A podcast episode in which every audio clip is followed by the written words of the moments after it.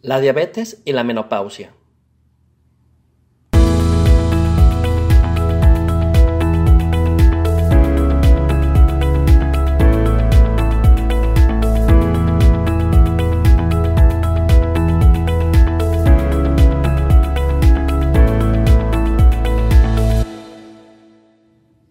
La menopausia es un proceso que ocurre a lo largo de un periodo de 10 años.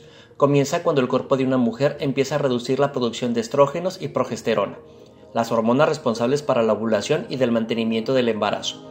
Las ovulaciones y los periodos menstruales se vuelven irregulares y finalmente cesan.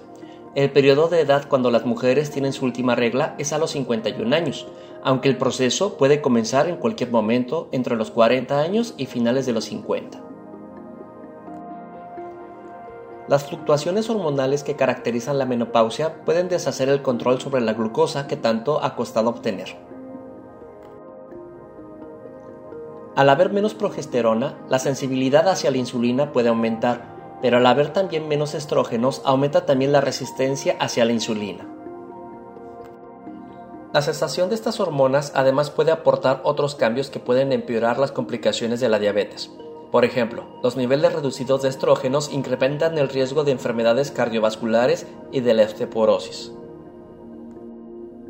A estos problemas se les añade el hecho de que muchas mujeres engordan y reducen, se sienten menos activas durante este tiempo, lo cual repercute en dificultades de control de glucosa añadidas.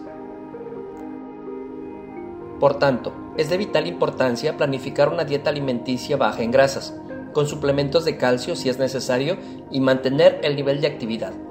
Esas medidas ayudarán a reducir su riesgo de enfermedades cardiovasculares, porque mantendrán un nivel de colesterol bajo y le protegerán contra la debilidad ósea de la osteoporosis.